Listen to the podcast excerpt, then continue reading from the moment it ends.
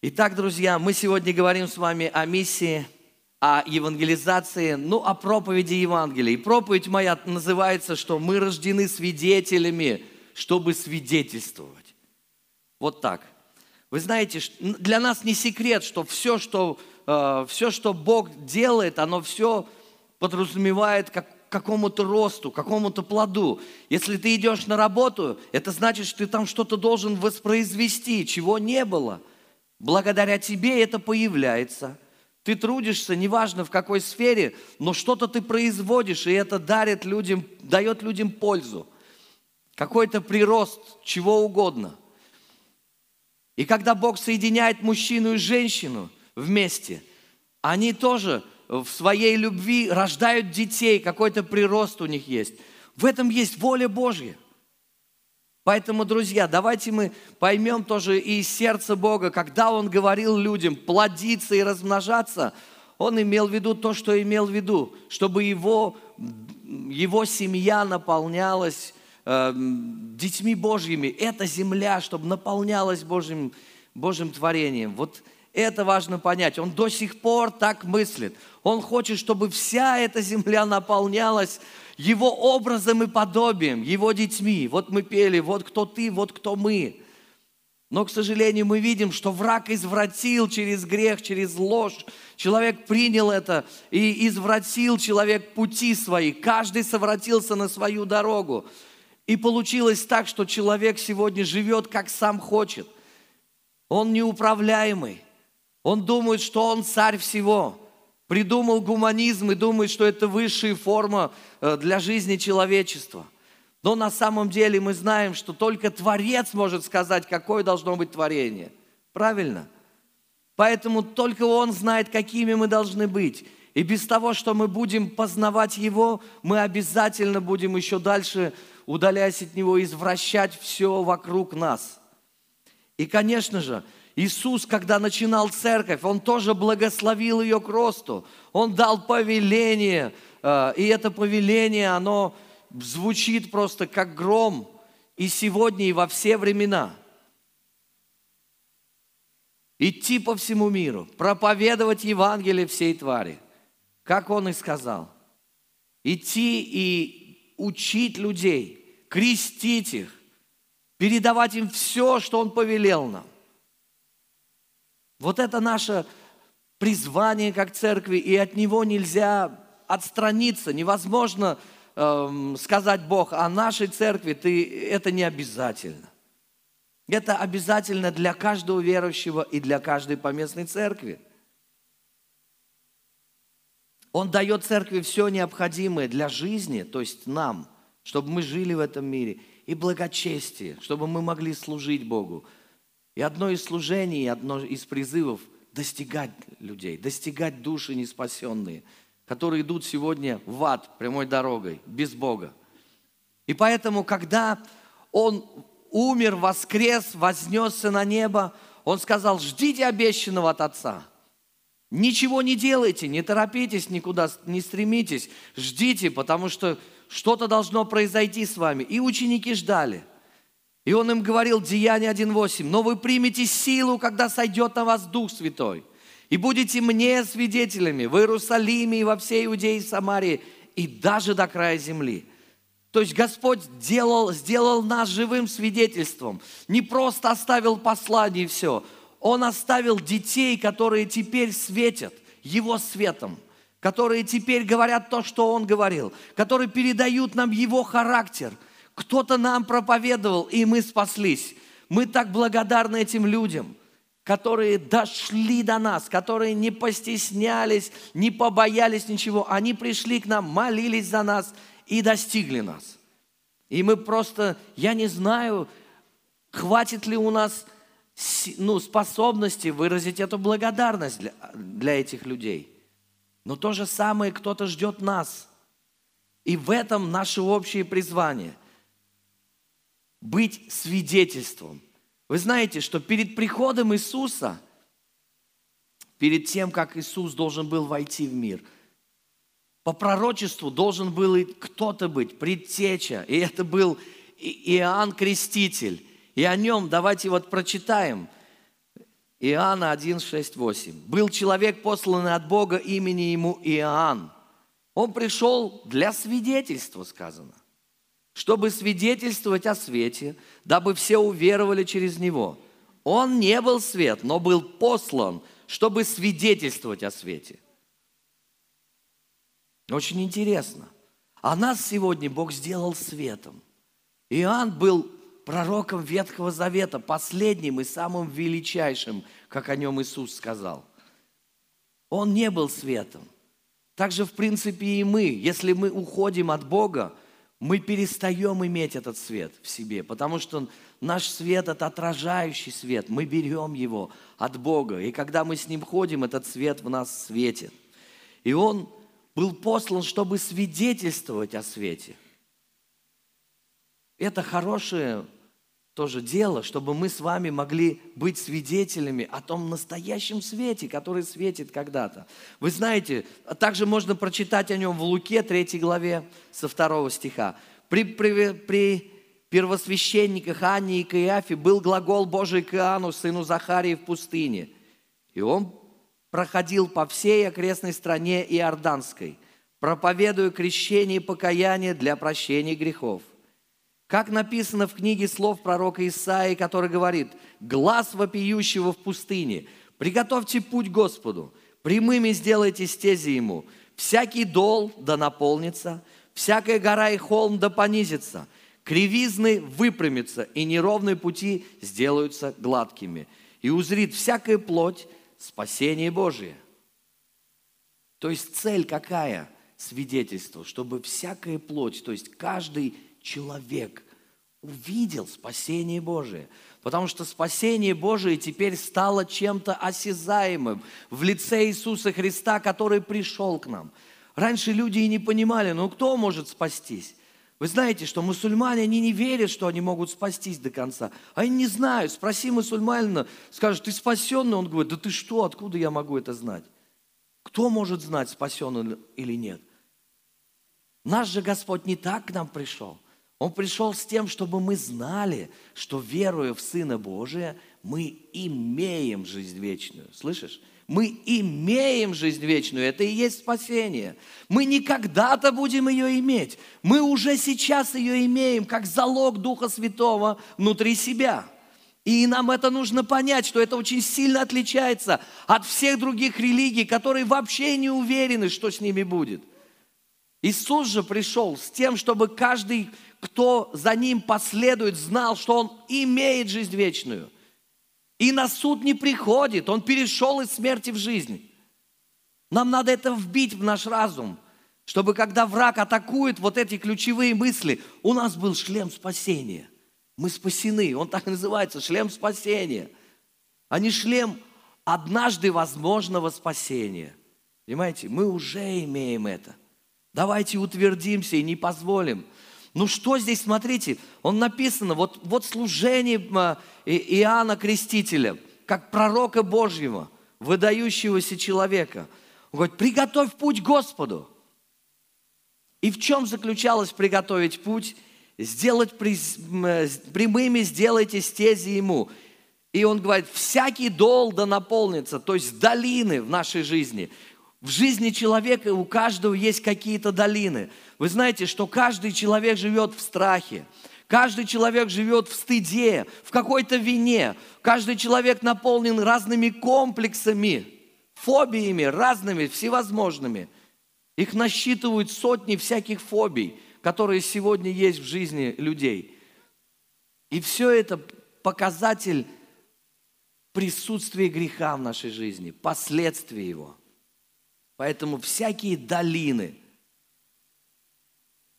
пускай они наполнятся. Горы, он говорит, горы и холм да понизится. Что это за горы в жизни людей? Это превозношение над другими, гордость. Знаете, что так много надмения в жизни их людей тоже есть. И в нашей жизни оно есть. Нам нужно его видеть и пресекать эти вещи. Но другое дело, что почему люди порой сегодня не хотят слышать Евангелие, одна из сфер вот эти горы, которые возникли в их жизни И человек говорит, да зачем мне склоняться перед каким-то Иисусом? Кто он такой? Как фараон говорит, кто такой Бог, что я должен послушаться его и отпустить народ? Также и сегодня много надмения в жизни людей. И Господь хочет, чтобы мы приготовили путь Ему через то, что пусть эти горы понизятся. Вы знаете, Слово Божье говорит, что сегодня дьявол ослепил умы людей – чтобы не воссиял свет Христов в их жизни. Они не принимают Евангелие. И одно из ослеплений – это вот эта надменность и гордость. Или страх и стыд, вина, что угодно. Они мешают Богу прийти в сердце человека и исцелить его, восстановить его. Также кривые пути. И он говорит, и кривизны выпрямятся – то есть какие-то неровные пути должны сделаться ровными, гладкими.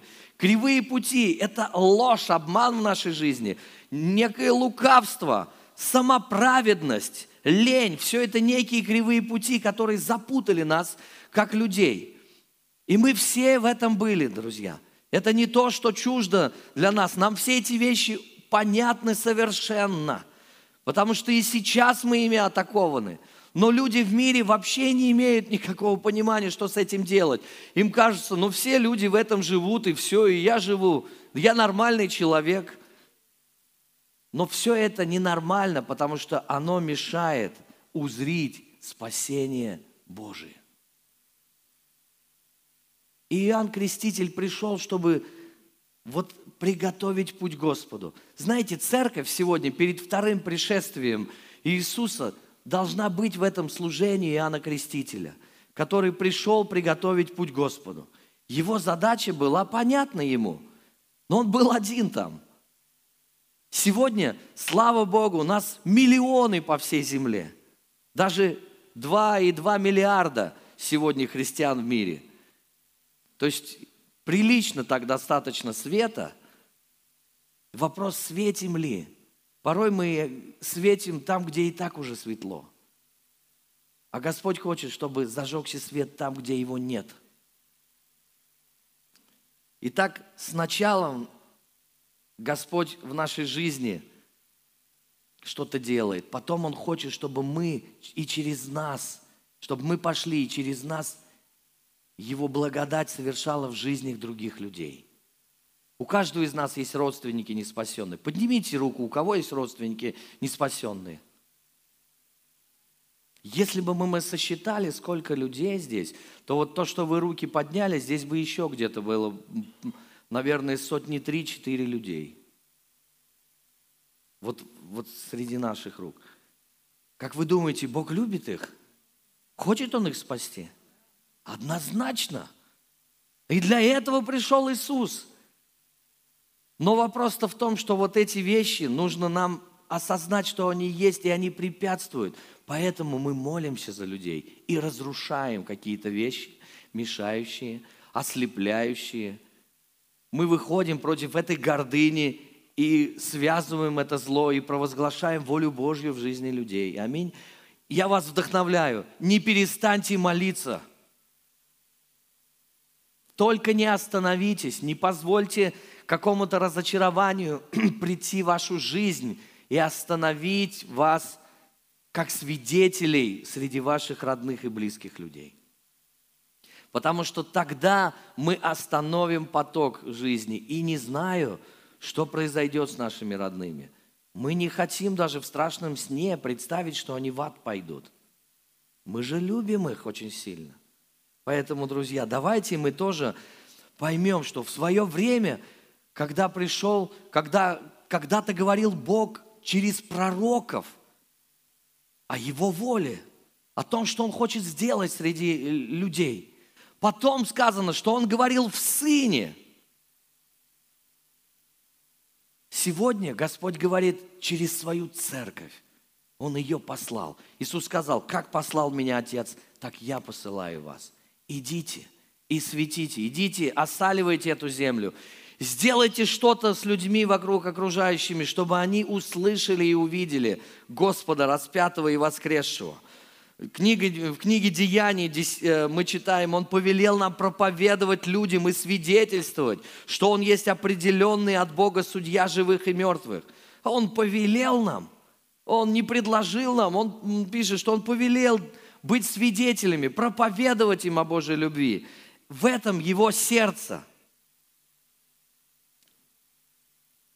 Нам не просто нужно сохраниться до второго пришествия – эта позиция не будет верной. Наш, нам нужно приумножить то, что нам было дано Богом. Поэтому давайте оставаться зависимыми от Иисуса Христа. А Он сказал, следуйте за мной, и я сделаю, что вы будете ловцами человеков. То есть следовать за Ним – это самое главное.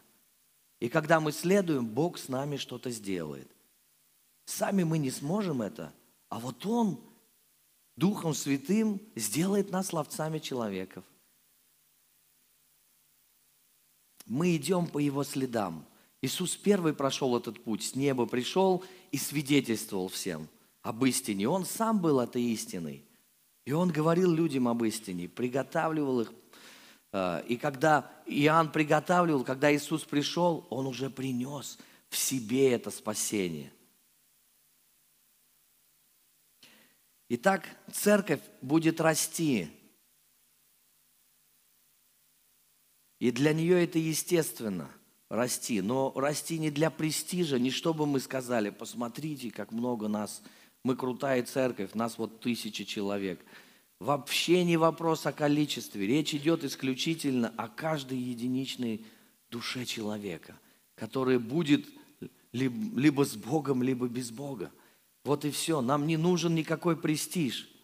Если церковь не растет, она больная. Что ей нужно исцеление какое-то, исправление. Если она не желает расти, она эгоистична и непослушна. Тогда, значит, мы, мы считаем, что у нас сами, у самих полно нужд.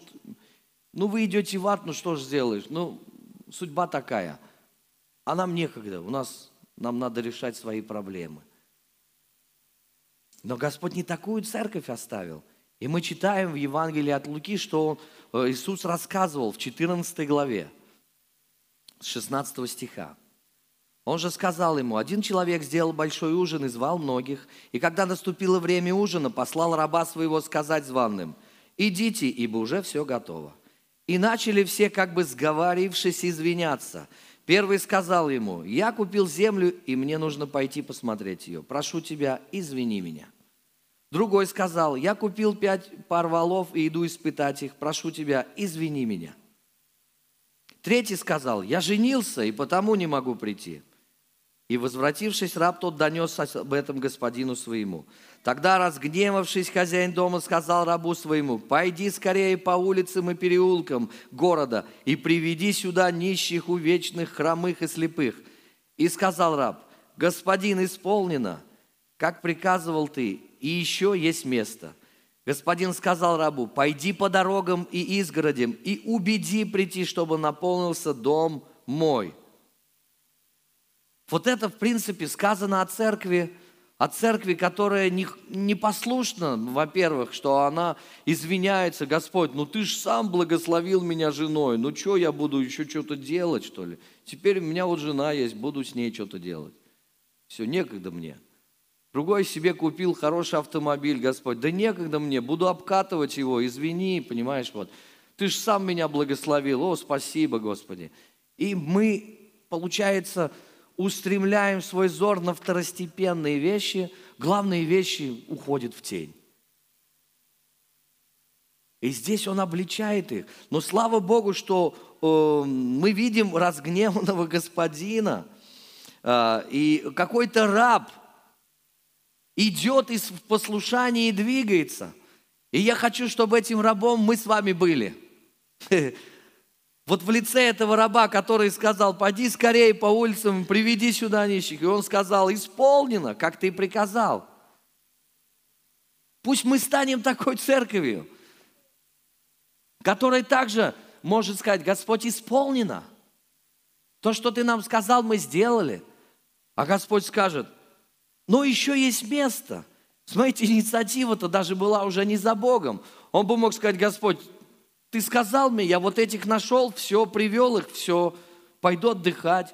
Он сам Господу говорит, еще есть место. И Господь ему дальше дает, говорит, иди тогда и туда, и сюда. Моя цель, чтобы мой дом наполнился. Божий дом настолько велик, его хватит для всех вот миллиардов людей. Фактически для каждого человека есть место на небе. И тогда остается вопрос, а есть ли такие э, люди, которые готовы вот идти, делать и еще говорить, Господь, Просто ты должен понять, что место еще есть. И Господь даст еще что-то, еще какое-то задание. Это очень хорошая позиция.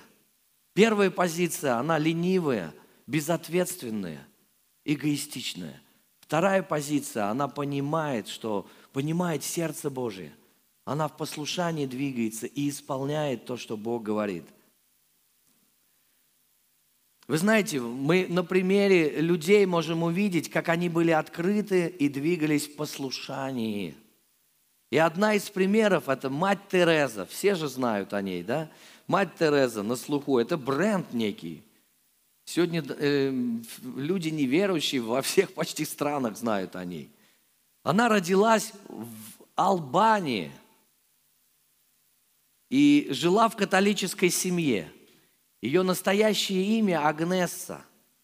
И поскольку ее мама была очень-очень серьезной католичкой, и они любили заботиться, были очень странноприимны, то Тереза, она воспитывалась в такой семье, где любили людей. У них постоянно были гости, они принимали беженцев. Она с детства вкусила, что такое заботиться о людях. И уже знала, что вырастив, она станет монашкой. Уже у нее было тогда горящее сердце по Богу, и чтобы какую-то пользу людям приносить. И уже в 1928 году она присоединилась к ордену, католическому, одному из орденов, и училась там 9 лет. Стала послушницей, и там-то ее и стали называть уже Терезой.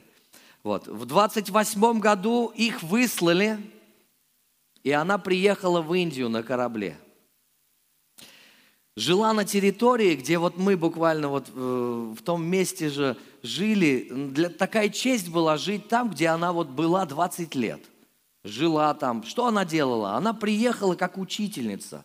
Учить индийских детей. Учила простым э, этим географию, историю преподавала – была верной, ее сердце такое хорошее, открытое к детям, любила их очень сильно. И 9 лет она была учительницей, и ее сделали директором школы.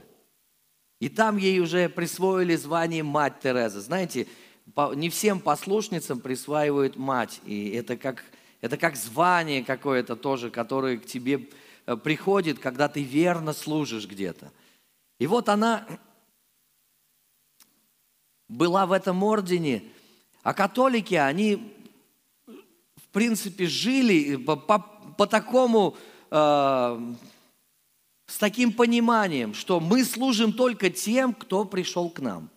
Вот они скупали земли, в Индии там есть разные места, которые они покупали еще давно, и они застраивали, там большие запоры достаточно высокие, и, и они там жили. И все, кто к ним приходил, они служили. Все, что снаружи было, ну, что мы можем сделать? Вот их позиция была. И они выезжали на разные, э, в разные вот места, где бы они могли уединиться, молчать перед Богом, просто быть в Его присутствии, в таком созерцании отрешения от мира. И когда она ехала на очередной такой вот выезд – по пути в поезде Господь показал ей разруху и страдания людей. Вдруг она Божьими глазами увидела, а что вокруг-то происходит. Мы там за стенами сидим, молимся, знаем Бога, все у нас как-то хорошо, а здесь что происходит? И, и Бог ей показал и сказал ей, чтобы она пришла и эту разруху и голод потушила. Она это услышала буквально в смысле от Господа – и когда она приехала и рассказала в своем ордене, ей сказали, ты, ну, Какой народ? Какой ты пойдешь народ? Куда ты пойдешь? Нет, мы так не делаем. Так не делали наши отцы, и мы так не делаем. Поэтому нет. Ей запретили. Она же очень, она же послушная. Она не харизмат была. Сегодня харизматы так поступают. Когда они приходят к пастору, и пастор, если им говорит нет, они говорят, о, надо сменить пастора, или пойду-ка я сам стану пастором. Знаешь, вот и начинает какое-то свое служение, чтобы им двигаться. Она не такая, она в кротости, она в послушании двигалась очень сильно. Поэтому она, ну что ж, не разрешает мне. А призыв-то в сердце звучит. Что делать с этим? Мне надо идти к людям туда, за стены. Потому что там голод, разруха, ужас, что там происходило. Вот знаете, как святой Николай, который вышел за стены – Э, монастыря и к людям и принес им подарки. Сегодня его Санта-Клаусом называют. Вы знаете, что был в Индии тогда какой-то совершенно сильнейший голод. Семь лет не было дождей. Вообще у них каждый год в течение там двух-трех месяцев дожди льют. Все там поливается активно, это, это дает им возможность урожая и все. А тут семь лет у них просто не урожай. Потом им объявили эмбарго в то время страны такие, ну, солидные. И люди просто гибли, гибли и гибли повсюду, везде. Более того, в то время тоже Индия получает вскоре независимость от Британии. И началась борьба за власть сразу. И в этой борьбе за власть люди резали друг друга тысячами просто. Как свидетельствовали там люди, просто кровь текла рекой. Вырезали друг друга просто, клан на клан, кто же захватит власть в Индии. И вот это все, э, как сказать, вот в это время Тереза, смотря на все это, она просто пишет папе римскому, чтобы ей официально разрешили все-таки выйти за стены и служить людям. Два года она ждала ответа. Ей вначале запретили, а через два года сказали, хорошо, ты можешь ехать, но с условием, что в течение года у тебя появится уже своя команда, все, что ты не одна там будешь. И она очень сильно обрадовалась. И уже вот в 48 году Папа Римский разрешил ей идти. И она не бежит сразу за ворота, она понимает, а с чем я туда приду? Там люди, они просто больные все. И тогда она идет на курсы медсестры, чтобы ей хоть какое-то понимание, оказывать первую помощь людям, ну как-то здраво перевязывать, чтобы они не гнили или еще что-то делать. И она получила эту официальную корочку, выучилась тоже. И в 48 году, 21 декабря, она впервые, в первый раз вышла служить. Вышла служить на улице. Вы знаете, что монашки, они же дают обед безбрачия, дают обед бедности. Поэтому она выбрала себе там сари бело-синие, такое самое вот самое простенькое, оно ей напоминало небо и цвет праведности белый. Вот.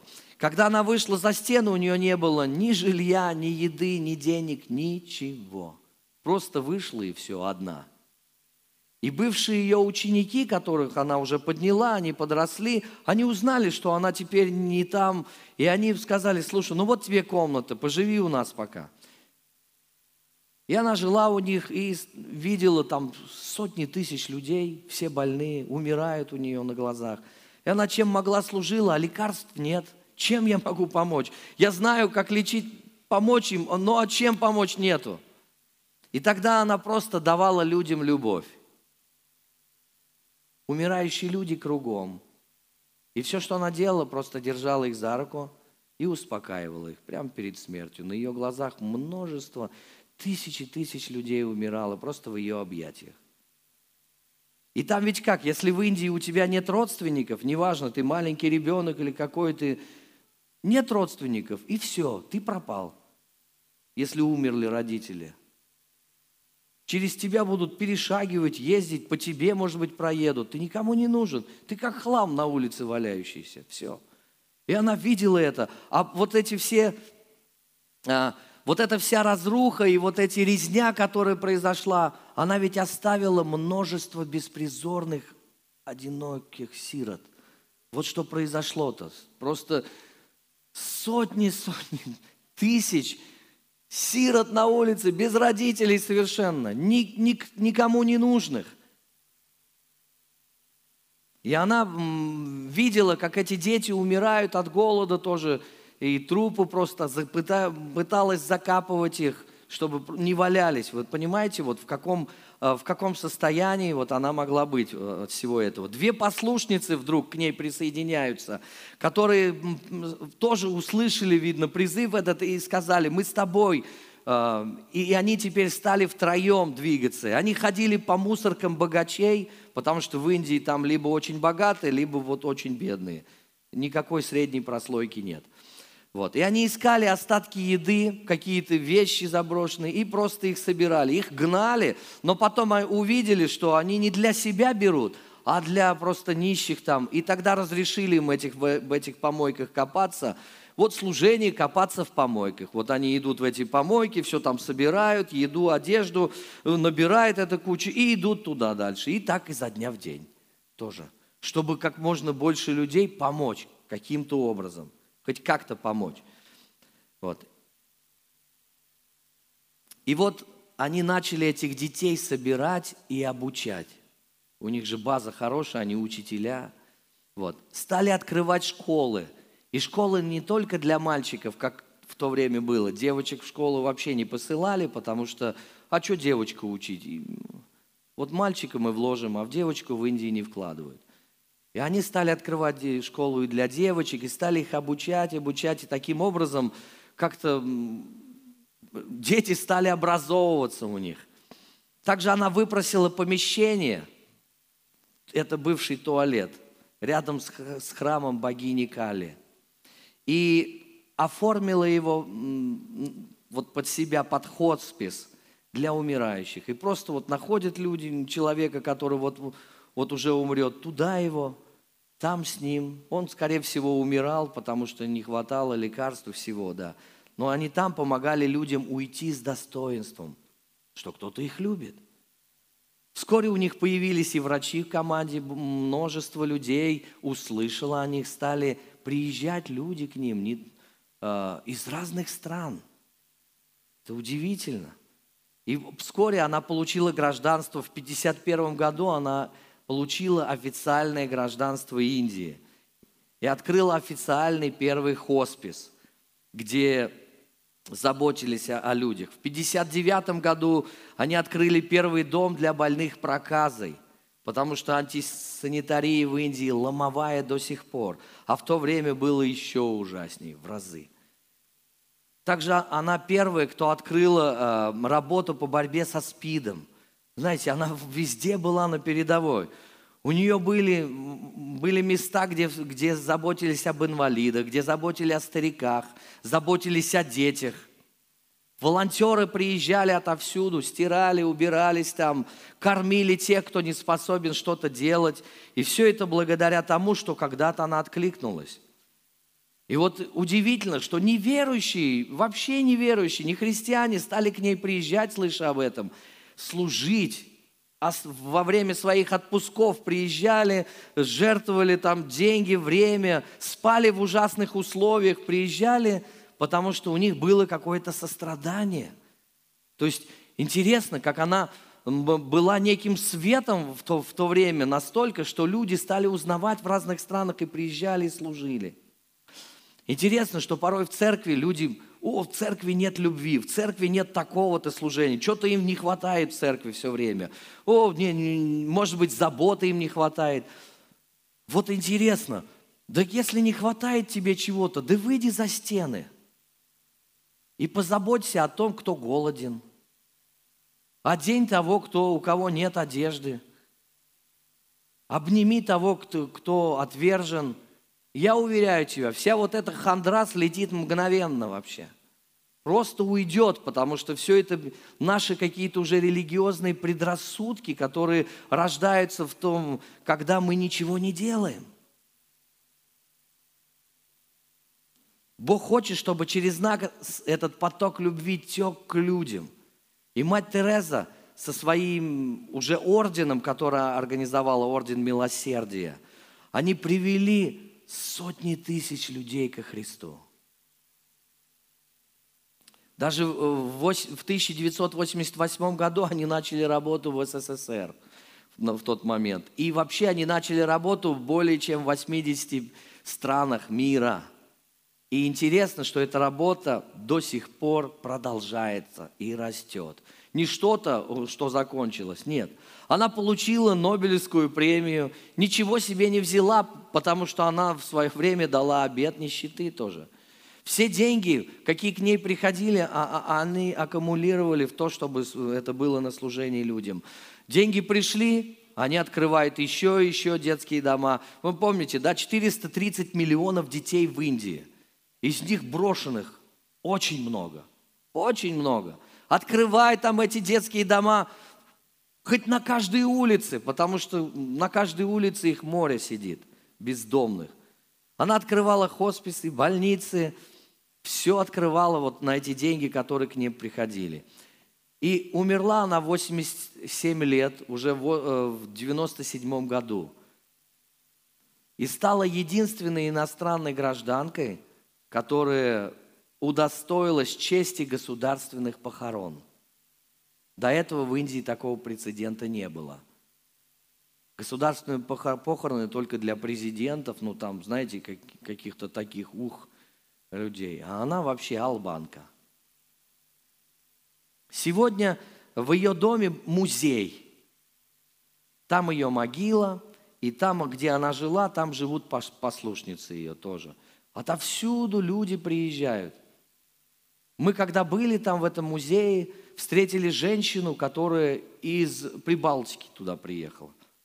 Ну, видим, кто-то по-русски говорит. Ну, здорово. В Индии не так много людей европейской внешности и по-русски, чтобы говорили. Вообще почти не найдешь. И мы так обрадовались. Вы откуда, говорим? Говорит, вот я вот из Прибалтики. Я приезжаю сюда каждый год на месяц. Месяц тут служу. А потом еще месяц она отдыхает где-то. Ну, на пенсии человек уже. Я, говорю, здесь служу, мне так нравится. И я так, общаясь с ней, мы понимаем, такое ощущение, что она и неверующая даже. Не, не факт, что она даже христианка и рождена свыше. И я тогда понимаю, что что-то в этом месте развязано – что-то эта женщина развязала, что людей затрагивает это, они бросают какие-то свои насиженные теплые места и идут просто волонтерами служить. Там не, условия у них не очень такие веселые. Ты спишь на жесткой кровати какой-то, а, кушаешь очень скромную еду, носишь очень скромную одежду.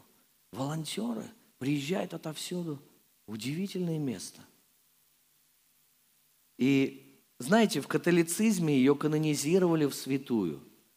Может быть, это нам, харизматам, не понять как-то, но сами люди, индийцы, до сих пор не знают, что она албанка. Индийцы думают, что она до мозга костей индийка. Вот в чем дело. Настолько она стала своей, она настолько посвятила свою жизнь этому народу, что они они даже не поверят, если, да какая албанка. Вы знаете, мы ездили по разным улицам Калькутты и видели вот ее бюсты в разных местах. Либо на картинке, либо каменные. То есть она бренд вообще, в Калькутте особенно.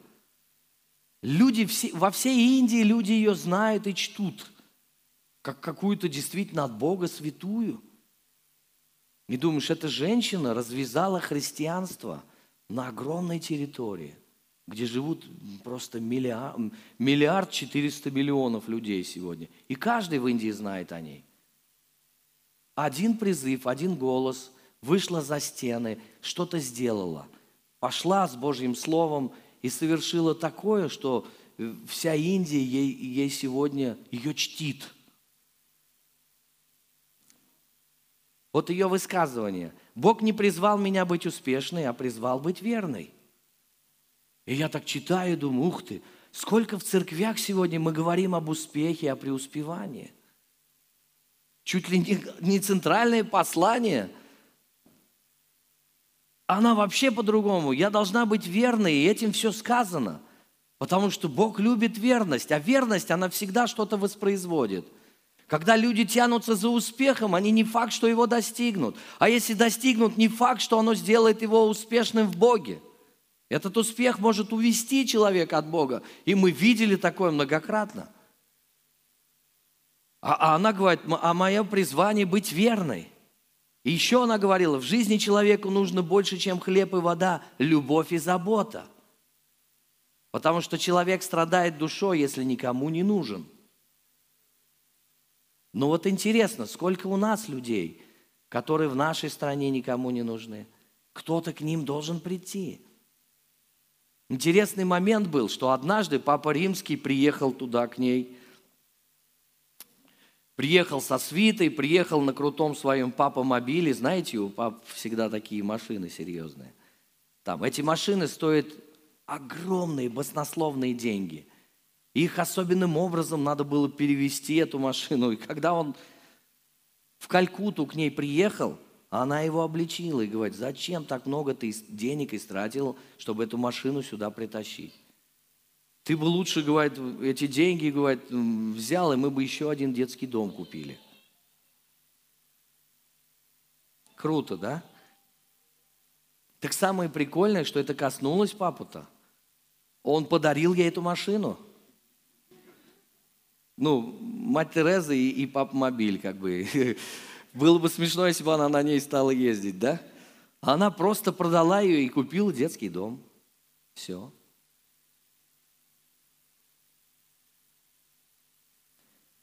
Вы знаете, однажды Иисус стоял перед Пилатом, и Пилат говорит ему, итак, ты царь? Иисус, отвечая, говорит, ты говоришь, что я царь. Я на то родился и на то пришел в мир, чтобы свидетельствовать о истине.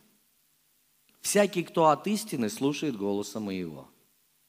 То есть Иисус совершенно четко понимал, что Он пришел делать. Он пришел свидетельствовать. Вы знаете, мы рождены в Боге.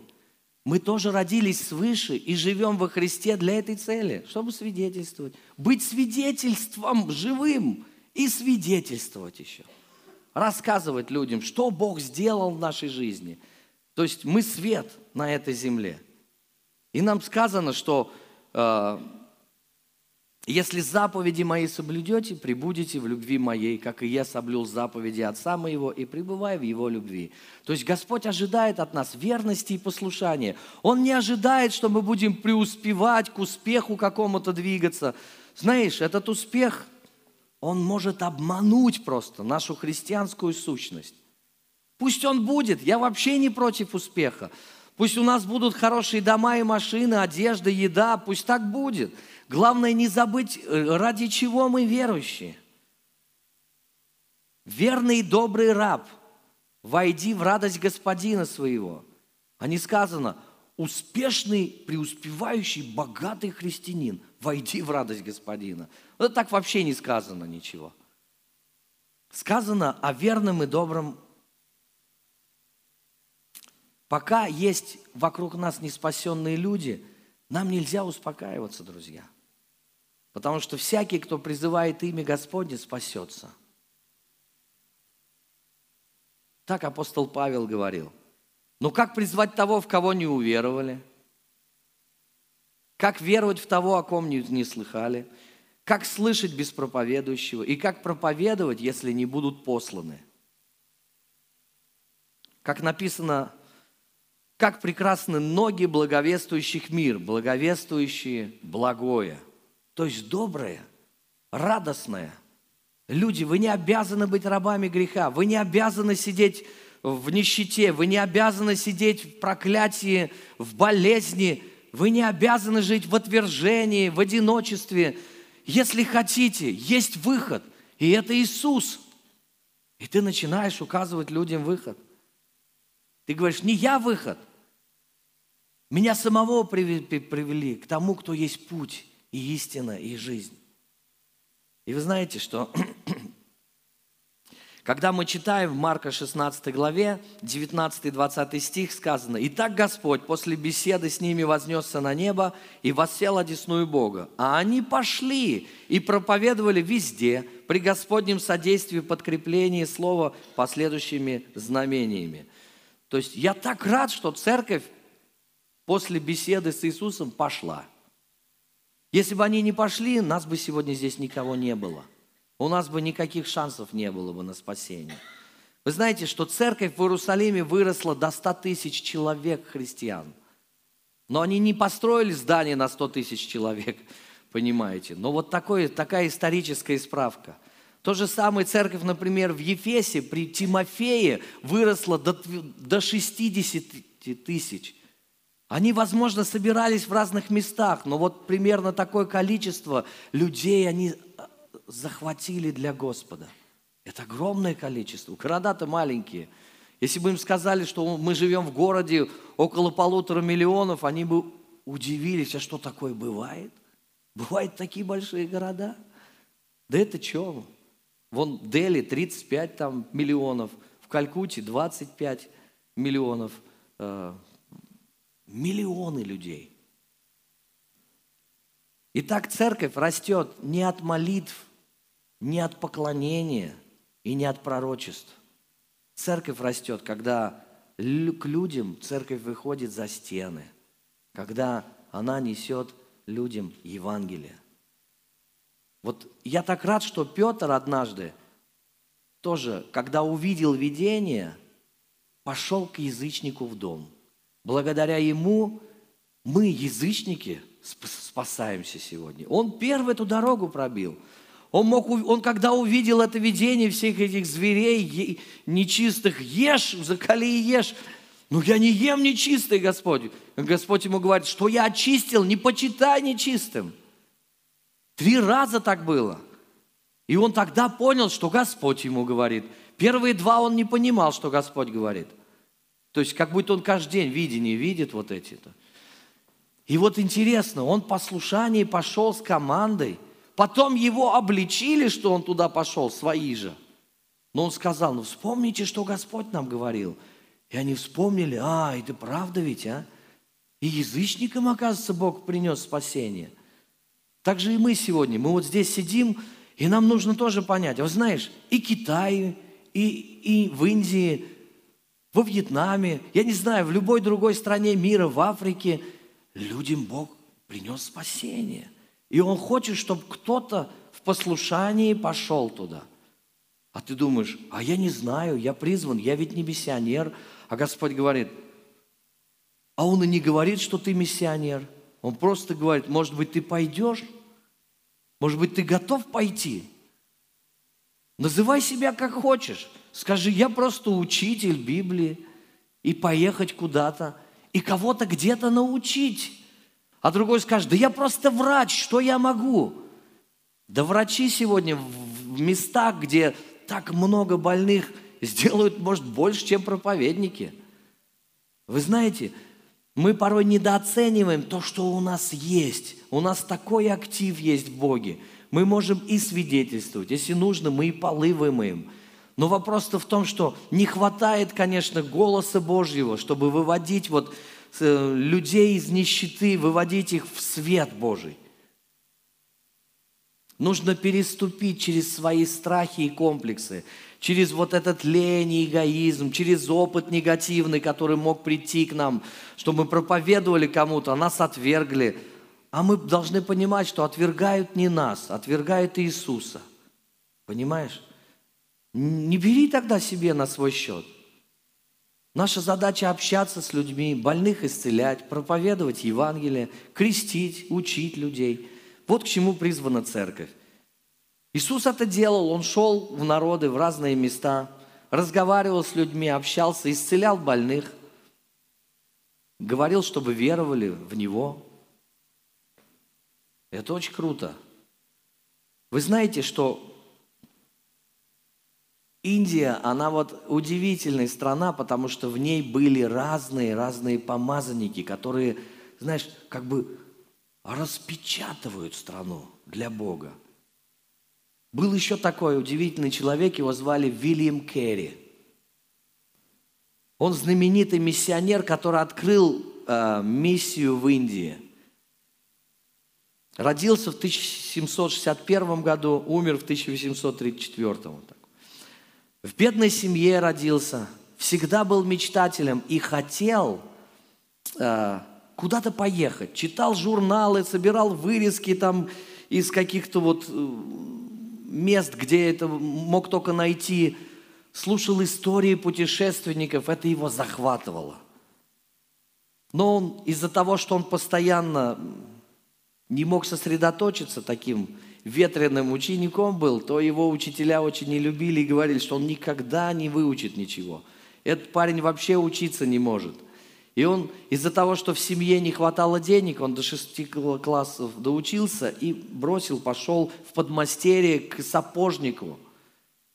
А сапожник-то оказался непростой человек, очень образованный. И он стал обучать не только ремеслу сапожника Вильяма, но также стал учить его, давал ему разные книги. Однажды дал ему учебник греческого и помог выучить греческий язык. Вот учителя в школе не могли сделать то, что сделал сапожник, понимаете, да? И вопрос-то в том, что просто не было подхода, видимо, к этому парню. Вот. И, а у сапожника был второй подмастерье, который был из баптистов. Он рассказал Вильяму и позвал его в церковь.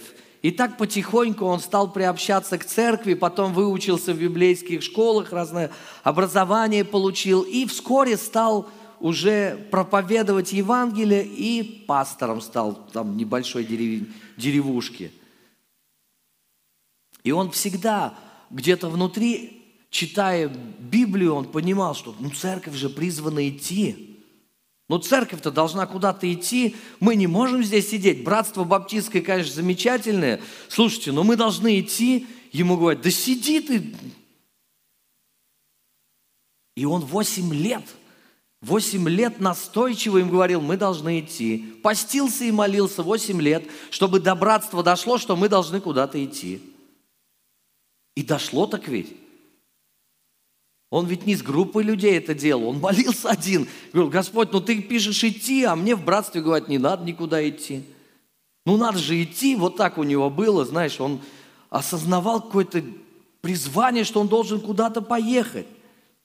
И когда умер уже его вот, э, а, у его мастера э, была дочь, он женился на этой дочери, и когда умер этот мастер, все, все им уже принадлежало, они стали немножко так в достатке уже жить, и они э,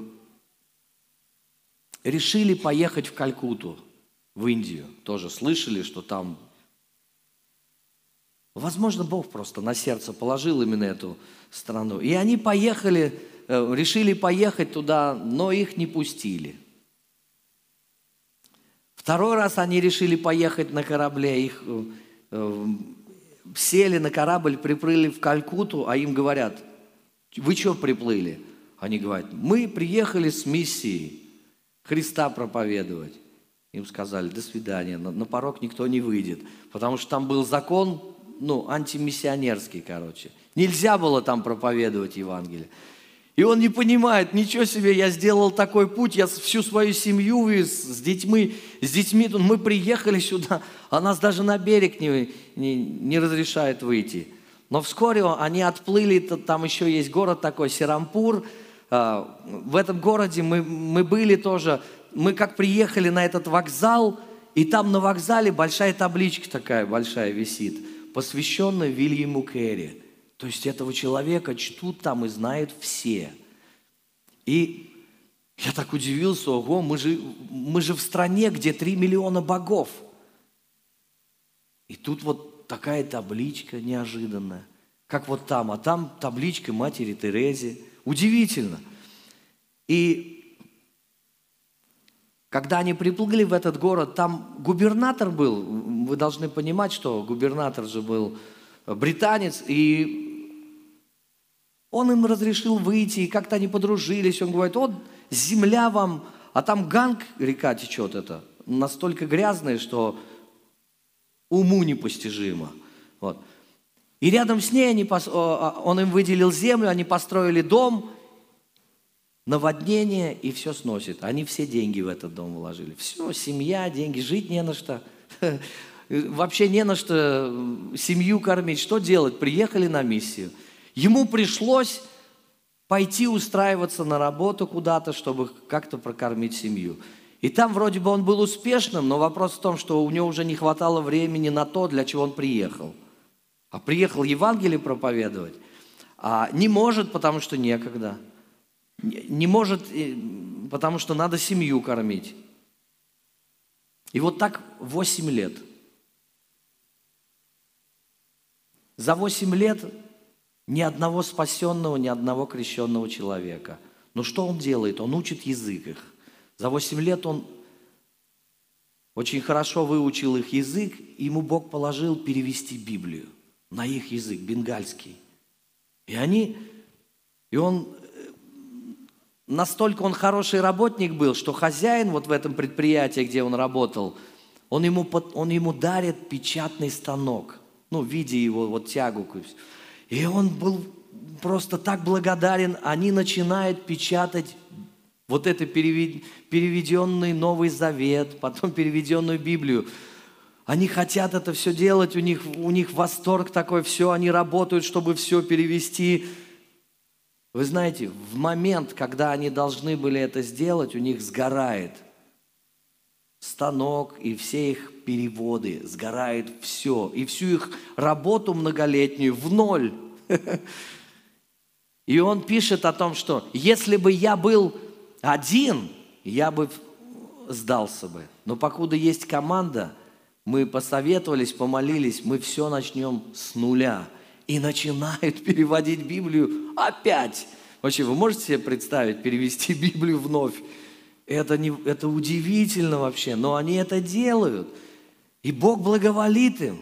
Станок им другой привезли. Они начинают его печатать, но сталкиваются с проблемой, что читать-то никто не может. Да, Библию перевели на их язык, а люди поголовно неграмотные. О, что делать? Надо их учить языку, а у них даже азбуки нет. Как учить языку? Ну, знаешь, в первый класс идешь, какие-то азы тебе дают, или до, до школы даже, подготовительной программе, еще в семье тебя учат буквам. А у них нет даже азбуки. Им пришлось эту азбуку сочинить. И они начинают потихоньку, полегоньку начинают делать школу там и образовывать людей. Образовывают людей, дают им Библию, те начинают читать, и у них начинается один, ну, потихоньку люди, вдруг первый крещенный появился. Не, первый крещенный, когда появился, они назначили день крещения, но в день крещения его никто не видел, он не пришел. Почему, непонятно. Но вот второй, который согласился, он крестился. И для Кэрри это было, ну вот, я не, не зря сюда приехал, один человек все-таки уверовал. Но через время, через то, что они образовывали людей и Библии печатали, все больше людей приходило к ним. И они, и они построили церковь и начали церковь индийскую уже.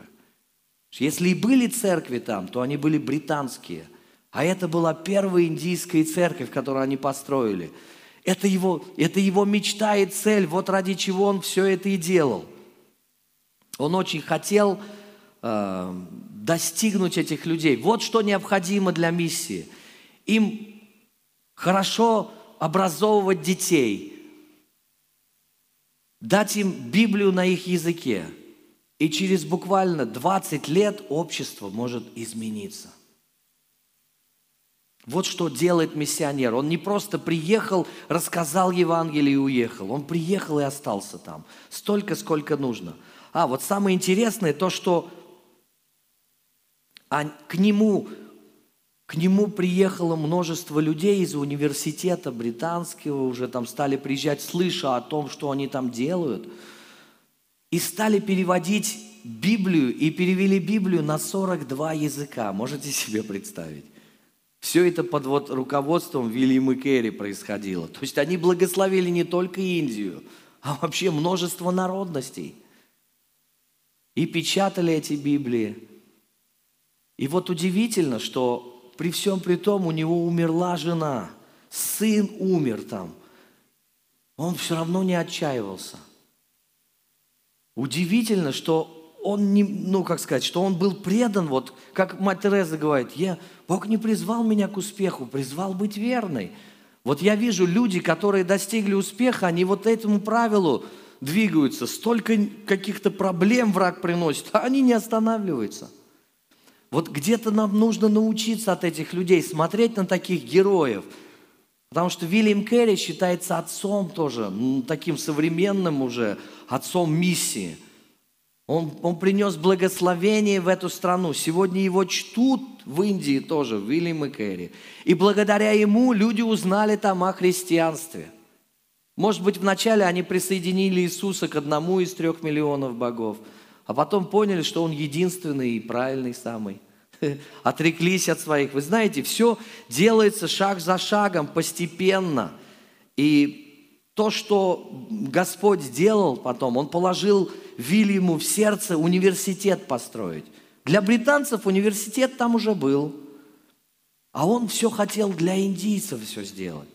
И он его мечта осуществляется. Они построили университет на 3000 человек. Можете себе представить? Со, всего, со всей Индии теперь люди могли ехать и учиться туда, потому что в британские их бы не пустили на порог даже. А они туда могли ехать и образовываться. Чем больше образованных людей, тем меньше нищеты становится в обществе. И вот а, Удивительно то, что те учителя, которые сказали, да он никогда не выучит вообще никакого языка, они бы удивились, что в конце своей жизни он писал письма и общался на 14 языках. Можете себе представить? То есть он, он настолько, как его, настолько сильно двигался с Богом, что стал плодоносен в свободные от учебы время он просто сажал деревья или чего-то мастерил. Он очень умелый был руками. Даже когда его уже сил не было э, ходить, он смастерил инвалидную коляску себе, его жена возила на этой коляске. То есть он посадил огромное количество деревьев, а друзья знали его, что он любит сажать деревья, и со всего мира привозили ему эти деревья. И он насадил целый сад, который потом в Калькутту перевезли из вот Сирампура – и до сих пор эти деревья растут. Что он говорил? Его знаменитая фраза, которая вот выбита прямо там в Индии на э, станции. «Ожидай великих вещей от Бога и достигай великих вещей для Бога». Индийцы взяли, перефразировали это по-своему. Они сказали, достигай великих вещей для Бога и ожидай великих вещей. Они поменяли это местами. Хотя, почему? Потому что в ментальности индийца это так. Ты сначала должен заслужить Божью любовь, а потом что-то от Него получишь. Ну, Керри как раз говорил, ожидай великого от Бога, и потом сделай что-то великое для Бога. Это правильно. Потому что мы сначала Его дети. Мы не обязаны ничего делать, чтобы быть Его детьми. Мы любимые, приняты уже сейчас, даже если вообще ничего не делаем. И когда ты вот это все понимаешь, твое сердце плавится, и ты говоришь, я хочу что-то делать. Я не хочу вот просто так сидеть. Мне нужно двигаться, Господь, помоги мне.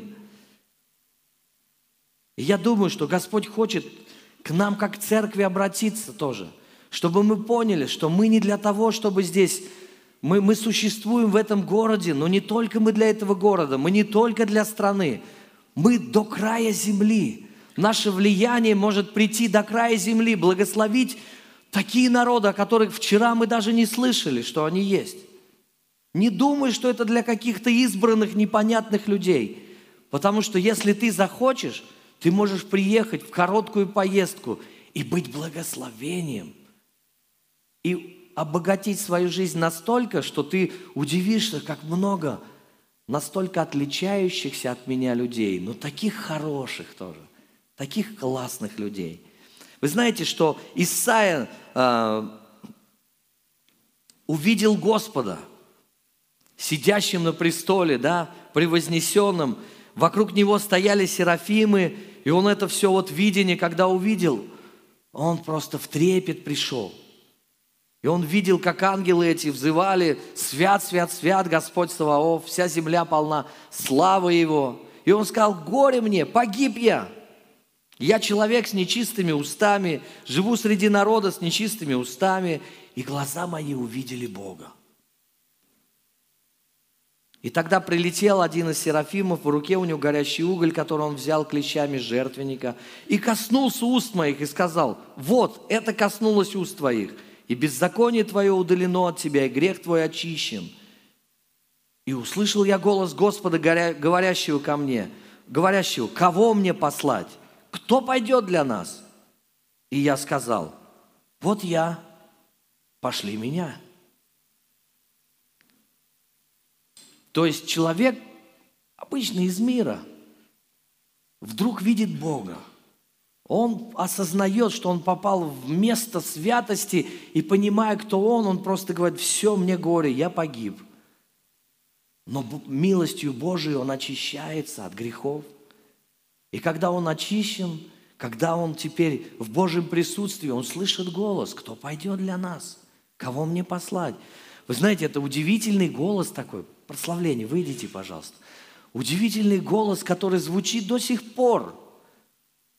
Для всех людей, которые спасены уже, рождены свыше, которые так или иначе уже устроили как-то свою жизнь, освободились от проклятий, а, от, от бремени греха.